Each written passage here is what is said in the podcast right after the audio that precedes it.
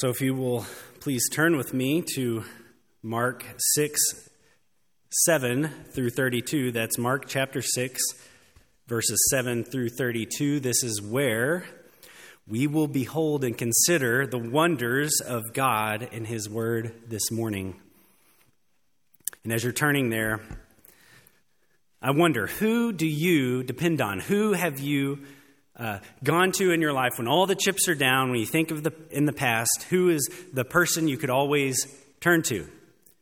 Well, thankfully, uh, I had wonderful parents, both of whom I could really go to about anything, and, and maybe in honor of Father's Day, I, I, I think of this, but I could always go to my dad for just about anything. And perhaps one funnier example uh, situation that comes to mind actually occurred when I was older and already out of the house. Um, I was visiting my parents, and I was over there pretty late. They had gone to bed, and it was late when I was leaving, and I'm backing down the my parents' oddly shaped driveway in the dark, and I hit something. I knew immediately what I had hit. See, my, my parents have this water spigot right next to their driveway, which is hard enough to avoid already during the day because of the way their driveway shaped, but at night I could not see it at all, backed into it, and I actually broke the the I broke where it connected down to the supply line underground. So you can imagine water is bubbling up out of the ground, and here it is in the middle of the night, and my parents are already asleep. And so I'm like, what do I do? I'm trying to fix it myself. But eventually, nothing's I can't do anything to no avail. And so I go and wake up my dad in the middle of the night, and sure enough, he came and helped me. I don't even remember what we did to kind of put a band aid on this thing for, for a minute, but we got it figured out. And the reality of, of this situation is my dad was always there for me to depend on, but my, my sense of needing him was heightened in this moment of, of uncertainty, right? And, and this is what, what Mark has been showing us, and he's going to remind us even more of this today that, that we know we are always utterly dependent upon God. But some seasons in life, God makes us even more aware as uncertainties and circumstances abound just how much we need Him. We find ourselves wondering what's going to happen next in my life? What, what's going to happen with my family? What's going to happen with our church? We as elders were praying just together last week about considering some of these very realities in, in our prayers. We find ourselves, even as a body, in a, in a season of this heightened awareness, right? Of our utter dependence upon God. Transition of leadership, and God has been so kind to us in that. We're seeking to discern a new vision. What does it look like to be DGCC? Uh, the vision team, we're, we're praying together and seeking what does it look like to be DGCC in the near and far future? We're looking at the details and specifics, and we're, and we're wondering how will we be DGCC in the near and far future? How will God provide? How will, we, how will He meet us in, in very real needs? God's word is, is truly living and active because in his kindness, I think he has been, he's been setting us up for this season here in Mark. We've, because we've just seen in Mark how Jesus is greater and stronger than anything we will face. And now in the next few narratives, we're going to see God's promise of provision in the midst of life's uncertainties come to the forefront. We often find that in the midst of uncertainty, God desires to show us more than we even expect or anticipate. We often, in our lives, are after the quick fixes, and God is after the eternal changes. Therefore, God uses what we've, as we've seen in Mark, times of uncertainty, times of unknown, to move us to greater faith in Him. Our passage today, and indeed in the next several narratives, are going to, to reveal to all of us that our true source of dependence always lies with God, with the Son, Jesus. And so we will lean into this theme for the next several weeks in our sermons in Mark and elsewhere as, as the Spirit leads us. And, and let's remind ourselves what we have seen. Mark is answering the question in his book who, who Jesus is. Who is he? And, and, Mark tells us Jesus is the Messiah, the Son of God, and we should follow him. He's all about showing who Jesus is and asking the question, Will you follow? More recently, we saw Jesus in all his greatness and mighty acts of power and authority be rejected by his own people, his hometown of Nazareth, the people who knew him best. They missed how desperately they needed Jesus. They missed Jesus himself. Well, up to this point, Jesus has been front and center, and the disciples have not so much. Really, the most interaction we've seen recently is when Jesus calmed the storm, and, and even there, it gets to the very heart of Mark's question because at the end of that scene, what were the disciples asking? Who then is this? Here in our passage this morning, Mark is going to take those disciples and their weak faith and hardened hearts and, and put them under the microscope. Therefore, he's putting us under the microscope, those of us who are with Jesus, insiders of the kingdom. And we're going to see that these bumbling disciples make a somewhat miraculous transformation in the face of uncertainty. And Mark aims to show us that in all the uncertainty of life, Jesus' disciples, insiders of the kingdom, will look like him. Indeed, in these very uncertainties, Jesus is using them to make the disciples look like him, even in the face, as we will see, of great cost.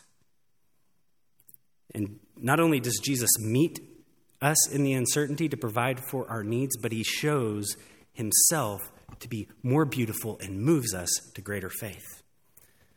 So look with me now at Mark 6, verses 7 through 32. A big passage of scripture, a big chunk here, but you might not be surprised to learn that Mark has given us another one of his sandwiches. That is, Mark begins the narrative, sending out the 12, and he interrupts that narrative with this detailed, lengthy story of John the Baptist's execution. And then he ends the narrative with the disciples' return. And he wants us to see how these seemingly unrelated stories mutually interpret one another, the interplay. We've seen this before, we're used to it by now. So we'll consider this passage in three parts. We will first consider the disciples in life, verses 7 through 13. Second, we will consider verses 14 through 29, the disciples in death. And third, in verses 30 through 32, we will see disciples in rest. And the main idea is Jesus' disciples look like Jesus. So look with me now at, at uh, verses 7 through 13. And as we, as we turn there, I want you just to consider uh, what we've seen so far Jesus has just been rejected at Nazareth, and now he is taking his disciples and calling them to himself to send them out. Now, this is a, uh, a fulfillment of what we've seen in, in Mark 3. Remember, Jesus called the 12 there up to the mountain in order to what? That they would be with him and that he could send them out. And that was in response to one of the biggest crowds we have seen come to Jesus in all their affliction and all their suffering from all the regions, Jew and Gentile, coming to Jesus. And we said, that's the plight of the world. This is a desperate world that needs Jesus. And Jesus' response was to call the 12 to be with him and send them out in order to proclaim the gospel. And here we read that he sent them out with the authority to over unclean spirits. But it, we know that's not the limit of what their, their mission was because when we look at verse 12, we see that they went out and proclaimed people, to people to repent. And they cast out many demons and anointed with oil. So so, bound up within this, with this authority is the authority to proclaim this message. And, and Mark frames this whole portion as instructions, as commands. Jesus charges them in verse 8. He charged them to take nothing for their journey except a staff, no bread, no bag, no money in their belts, but to wear sandals and not put on two tunics. And he said to them, Wherever you enter a house, stay there until you depart from there. And whenever, uh, and Mark, and, and so they're to take nothing walking sticks, sandals, presumably the clothes on their back. No money, no extra clothes, and they are to be couch surfers of sorts. Now, Jesus instructs them to stay in a house that welcomes them.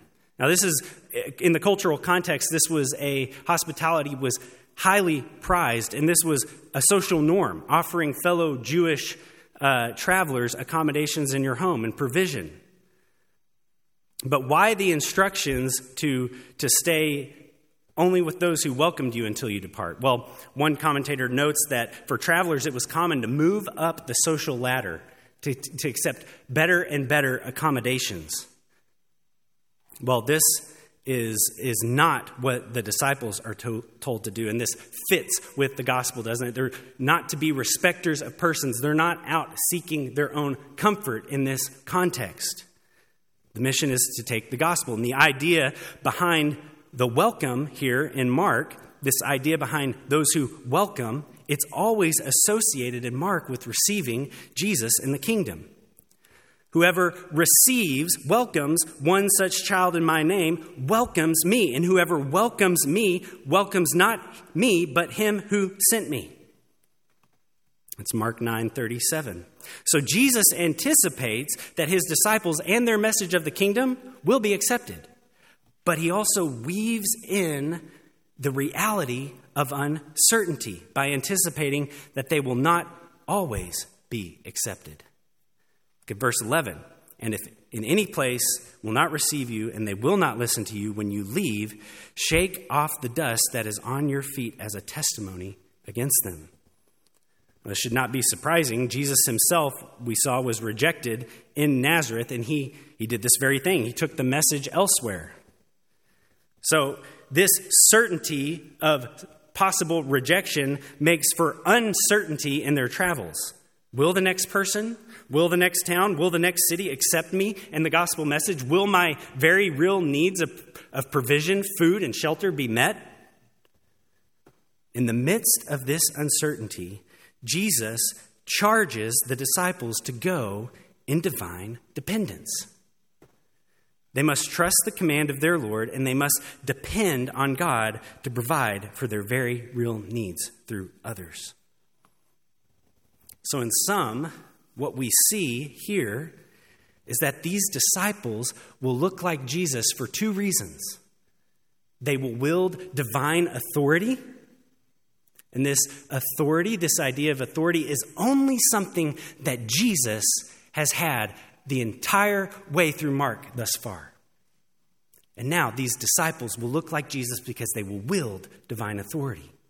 And secondly, they will look like Jesus because they will walk in divine dependence. Well, what about us? How are we to understand this for us right now? Do we need to go out and grab a walking stick and start and start hoofing it over to Davidson? Well, many times in scripture we have we know these things that are prescriptive for us that we should do and descriptive. A lot of times in narratives describing what happened in a specific context not necessarily specifically what we should do. But here i actually think we have a little bit of both we obviously have some very specific commands, some very specific details in a very specific context that fits, as we noted, the Jewish culture. It was expected to take those into your home and provide for them. Our travel looks a little different nowadays. So, how do we, how do we apply this? How do we emulate this? Should we walk around only in sandals with a walking stick, not taking anything with us? Try to stay at random people's houses? Well, I won't completely write this off as an impossibility. There very much might be a context in which a Christian could and should do these things. However, we cannot miss the forest for the trees here. What is Jesus calling his disciples to do? we should recognize three things. We should recognize that in this, it identifies those who follow Jesus as pilgrims. You are a pilgrim. The Christian life is a pilgrimage. The Christian should never grow too attached to the things of the world. Indeed, the only accepted attire, the official uniform of the Christian, is the clothes you're wearing, the shoes on your feet, and the clothes and the walking stick in your hand. Because you, my friend, are simply passing through this world. 1 Peter 2 makes very clear we are sojourners and exiles. Therefore, we don't, we don't invest in the, the passions of the flesh and the things of the world. Our affections are set elsewhere. We are looking to a, a, a heavenly city whose foundations and the builder of whom is God. Mount Zion, the holy Jerusalem, the heavenly city. And as you make your pilgrimage there, you carry the message of that city as an ambassador, the gospel. And we reject the world. We don't put our hope in the world. We put our hope there. This is a cost of discipleship in this life. We don't value the things that the world says we need to value. The outside looking in would think that this life that looks to a future heavenly city is, is wasted. But this is, this is the reality of the Christian life. We are pilgrims passing through with the gospel. Cost of discipleship in life not putting our hope in comforts uh, of the world. Secondly, you willed divine authority to proclaim the gospel of the kingdom. So, this passage points to and anticipates the Great Commission. There, the risen Jesus commissions his disciples. And what does he say? He says, All authority in heaven and on earth has been given to me. Therefore, go and make disciples of all nations. And behold, I am with you to the end of the age. What the disciples experience here, in part, the divine authority of Christ working through them, that is what we live in. The Holy Spirit has been poured out to us, within us. You wield divine authority. Now, will this authority necessarily look like casting out demons and healing the sick? It absolutely will for some people in some places. And I pray that it happens more and more. But for all Christians, in all contexts, this authority will be nothing short of proclaiming the gospel empowered by the Holy Spirit. Jesus' disciples, even today, will look like Jesus in this respect. They will preach the kingdom with the same authority because we do it with His very Spirit. Thus, when people see you, listen to you, receive the message you're preaching, they are seeing and listening to and receiving Christ. Thus, Jesus' fame is perpetuated, not the Christian, not Daniel, not Mike, not Kaylee, not I, John. It's Jesus. Third, not only are you a pilgrim, not only do you wield divine authority, but you walk in divine dependence on God. And Jesus, throughout his earthly ministry, walked in perfect dependence on the Father. So Jesus said to them, Truly, truly, I say to you, the Son can do nothing of his own accord, but only what he sees the Father doing. And we see Jesus several times in Mark go off by himself to pray. So, as Christians, we, we are pilgrims who pass through this world on our way to God in the eternal city. And along the way, we wield divine authority to proclaim the gospel and push back the forces of darkness and the only thing that is certain in our mission, though, is that there will be uncertainty. All of our provision in life comes from God. We ultimately do not have control over our circumstances.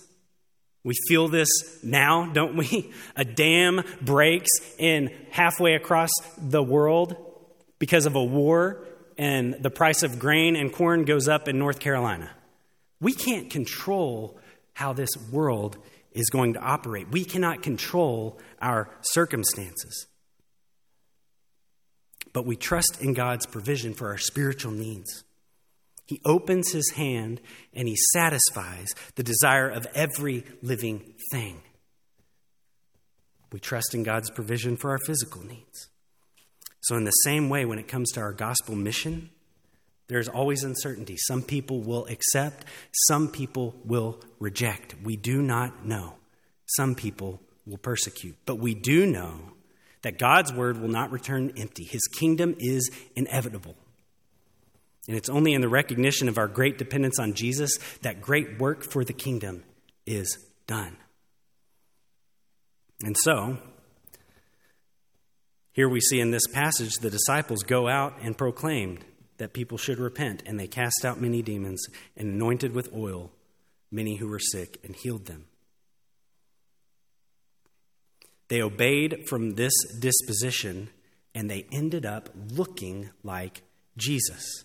And we might think, whoa, these disciples up to this point have only displayed unbelief, hard heartedness, and, and just sometimes just ignorance, right? Yet here they look exactly like Jesus. How? Because Jesus makes them look like him. It was Jesus who gave them this authority. It is Jesus who works through them so that even in their work, it's not their names, it's not James and John and Peter, it's not their names who are recognized, it's Jesus' name. And this is the same for us. God works through us as imperfect vessels, and His name and His fame grows. The mission and vision of DGCC depends completely upon Jesus. We can plan, we can seek to form a vision, but if, if we do not grow in faith and recognize our dependence upon God in the midst of uncertainty, then our efforts are for nothing. And thankfully, our King is a, a good King, and when He calls us to walk in dependence upon Him, even in uncertainty and certain rejection, in that process, he makes us look like him. And I am sure of this that he who began a good work in you will bring it to completion at the day of Christ Jesus.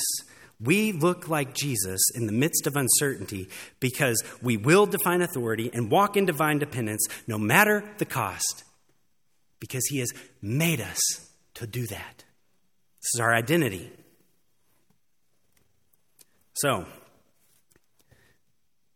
we see here the disciples doing what Jesus did in the face of uncertainty. And now we're interrupted by John's execution narrative, and we wonder what is Mark doing here? Mark aims to highlight that in life, disciples will follow Jesus and do what he does in the face of uncertainty and, and great cost. And here we see that that ultimate cost for a discipleship for John was death.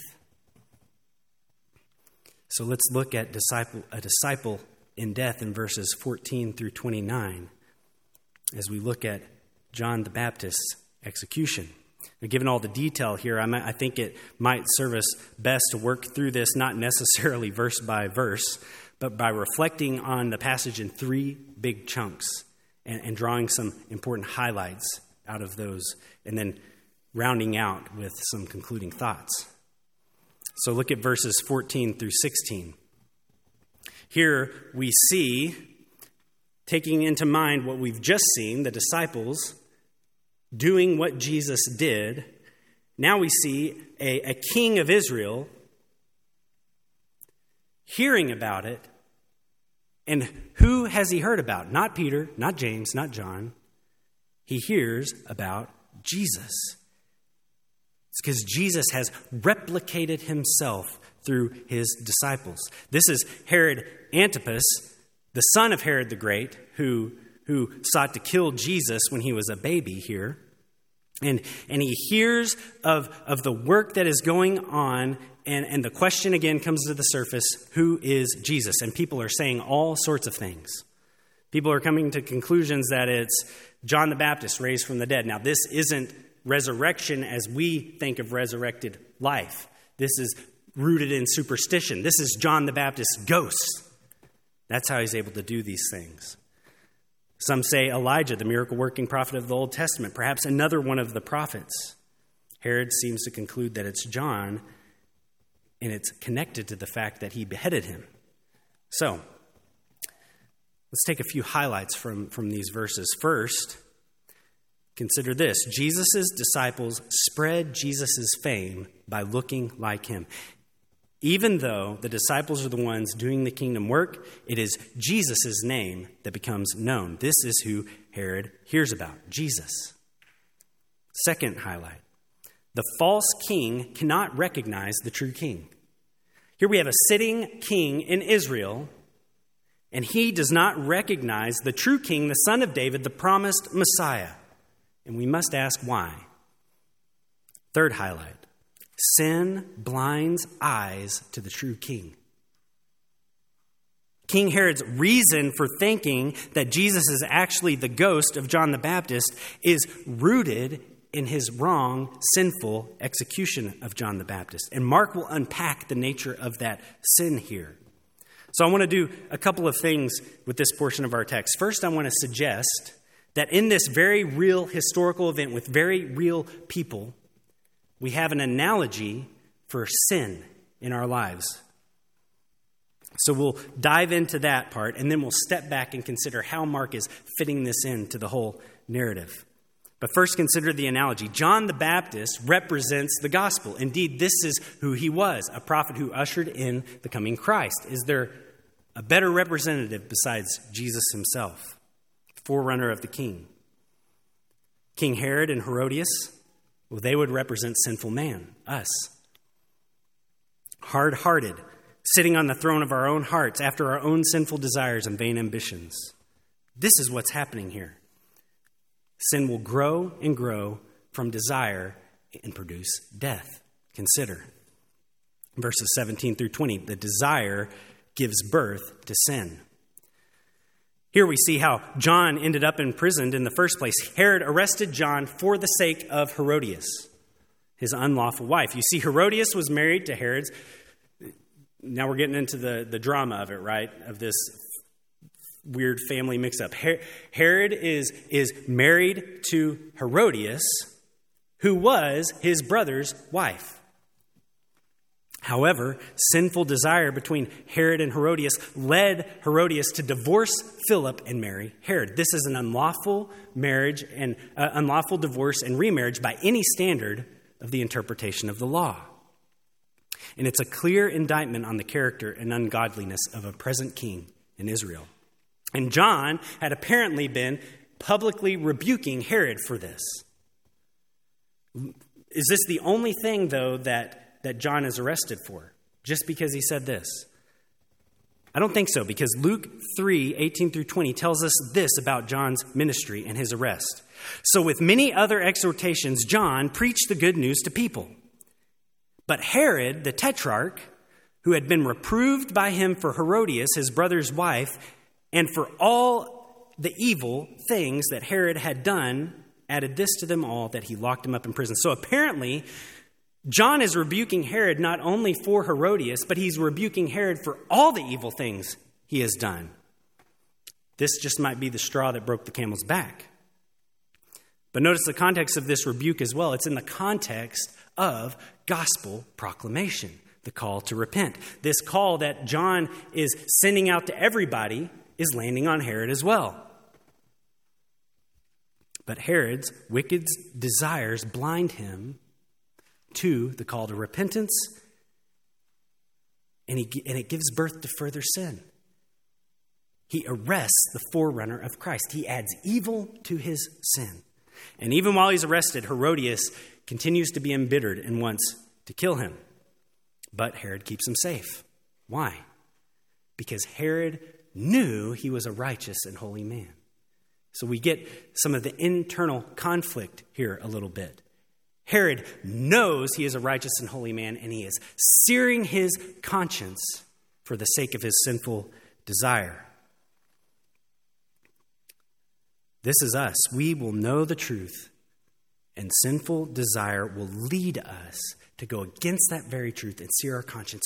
Do not harden your hearts to the call to repentance. It only leads to greater sin, as we will see here. So we also see the extent of Herod's blindness in that he continues to listen to John gladly. He goes and listens to him, but he is only perplexed and confounded by the gospel message. Rather than being a source of, of repentance and forgiveness, good news, it brings judgment upon him because he is embracing his sin. And so the highlight here, if you haven't guessed it, is sinful desire gives birth to sin in the heart of King Herod and Herodias, and it blinds to the, to the gospel. And this is the way sin works. Desire gives birth to sin, and it blinds us to the king, the true king. And ultimately, this sinful desire and this sin will grow into death. So look with me at verses 21 through 29, where we see that sin gives birth to death.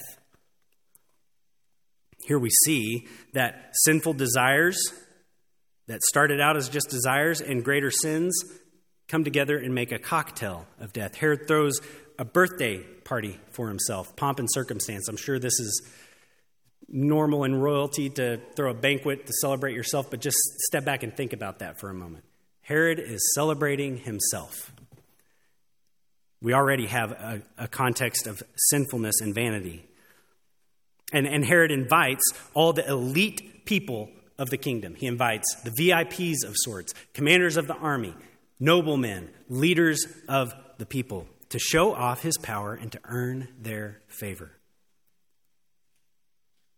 Herod's niece, who is now his stepdaughter, Herodias' daughter by Herod's brother Philip, dances for Herod and his guests. Now, the, the, there's different ways this has been interpreted. We don't know if this is for sure. There's different takes on it. Is this a young woman doing an unwholesome dance? And, and we see that it pleased all who were present? Or is this a young girl who is, is just doing an innocent performance of sorts, like that you might see a, uh, uh, a young girl performing her dance routine from ballet or something. Either way, the, the heart of the matter here is the corruption of innocence. The corruption of innocence. And, and might I suggest to you that it could be a young girl, surprisingly enough doing an innocent performance. Because Mark uses the same word, little girl, that he used to describe Jairus' daughter. So maybe no older than 12. And so, so the, the, the, this makes for a glaring indictment on both Herod and Herodias. They end up objectifying this little girl and putting them into their scheme of sinfulness. For Herod, he uses the child to, to, to show off his power and authority. He says, Anything you ask, I will give to you, up to half my kingdom. And, and this isn't literal, it's just to, to say, Hey, I'm the king, I can do this.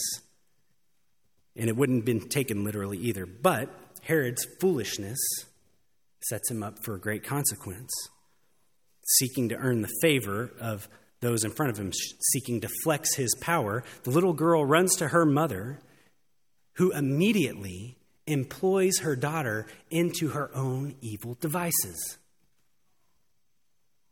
by telling her, I want the head of John the Baptist. So the girl runs back with haste. And here, this, this word haste, it means eagerness, excitement. If this is a, a young, innocent girl just wanting to do what her mom says, she's excited to come do this not knowing the gravity of her errand. She is caught up in the sin of Herod and Herodias. Sin and the hardness of your heart will make you objectify and use people to your own ends, evil ends, in ways that you never thought capable. We see the corruption of innocence from this sin. The request seems to level Herod. He, he uh, is all of a sudden very upset because he knows that because of his foolish oath, now he has a choice. He will either have to go against his conscience, fearing that, that John is a righteous and holy man, and kill him, or he has to humble himself in front of all these men and all these people for his display, foolish display of power and, and let John live and break the oath to the girl, and he can't do it. He goes with the former. Sin leads to greater sin. And so, John, the great forerunner of the faith, seems to be caught up in this meaningless swirl of sin and vanity and pride and politics and dies what almost looks like a meaningless death. Well, what's the highlight here? Unrepentant sin leads to greater sin and sin against others, and it ultimately leads to death. So, if the analogy is this desire leads to sin, it grows and grows and grows, and ultimately death is the end result. But let's step back from the analogy and see what Mark is doing. Mark goes into such detail regarding John's death and sandwiches it in between these scenes for this reason. Verse 29 When his disciples, John's disciples, heard of it, they came and took his body and laid it in a tomb. This phrase, laid it in a tomb, we see it later uh, for Jesus' body being laid in a tomb. John looks like Jesus in his death. Let's not shortchange his death here. All the details of sin, all the politics, petty grudges, abuses of innocence, and the whim are not meant to make John's death look meaningless. Rather, it's to highlight the foolishness of the world and sin in contrast to the greatness of the gospel. This was their chance for salvation, and they killed him. So, the primary reason Mark includes this detailed passage here is to illustrate that Jesus' disciples, those who bear the message of the gospel, they will look like Jesus in life and in death. Looking like Jesus comes with a great cost. Jesus' disciples will go out and do what he did in life, verse 7 through 13, denying the world in the face of uncertainty and, as verses 14 through 29 show us, sometimes that uncertainty, sometimes that cost will be death. Jesus' disciples will deny their lives, but they will gain eternal life for the sake of the gospel. Because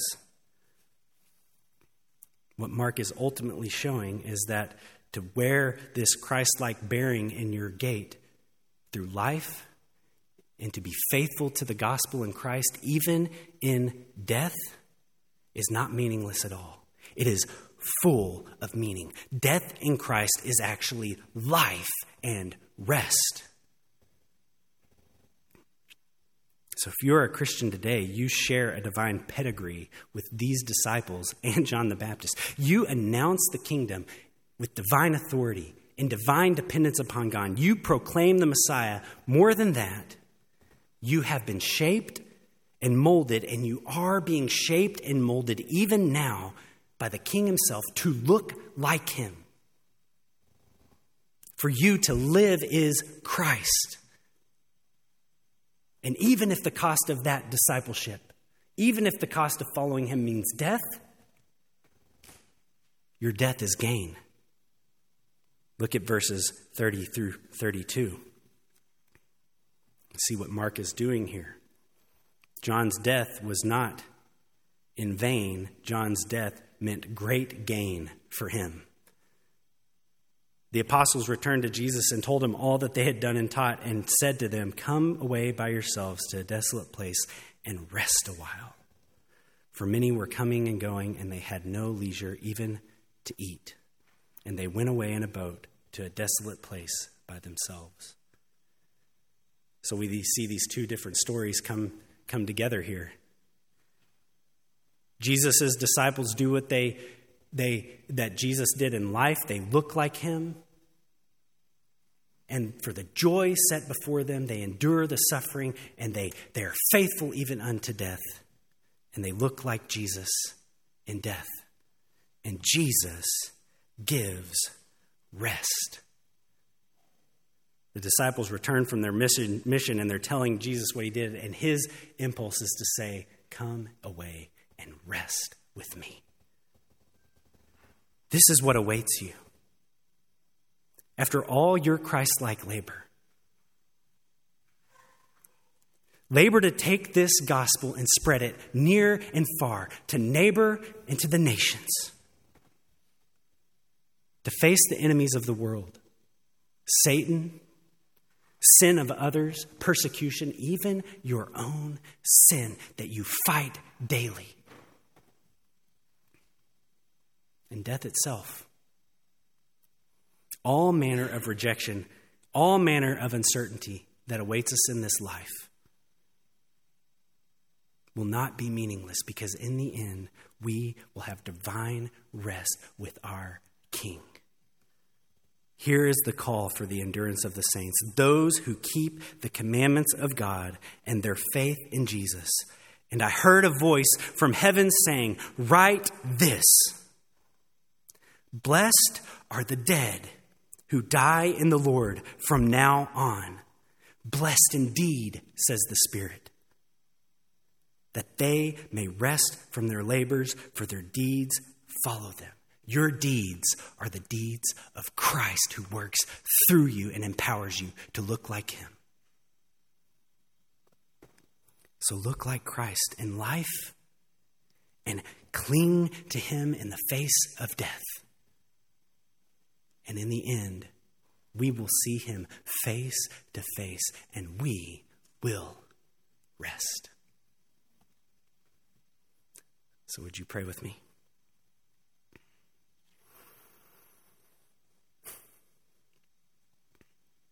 Father, there's so much un- uncertainty in our life, and, and you call the Christian not to, you call us not to look just two steps ahead of us without seeing the full picture. We are headed to eternal rest in you. And that hope that promise is encouragement for us even right now. No matter what we're facing in our life, with our own struggles, the promise is this that you will complete the good work that you started in us. You will empower us to look like Christ.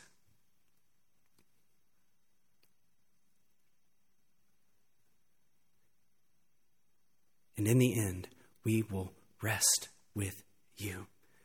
We thank you, Father, for the rest you promise us in Christ. In Jesus' name I pray.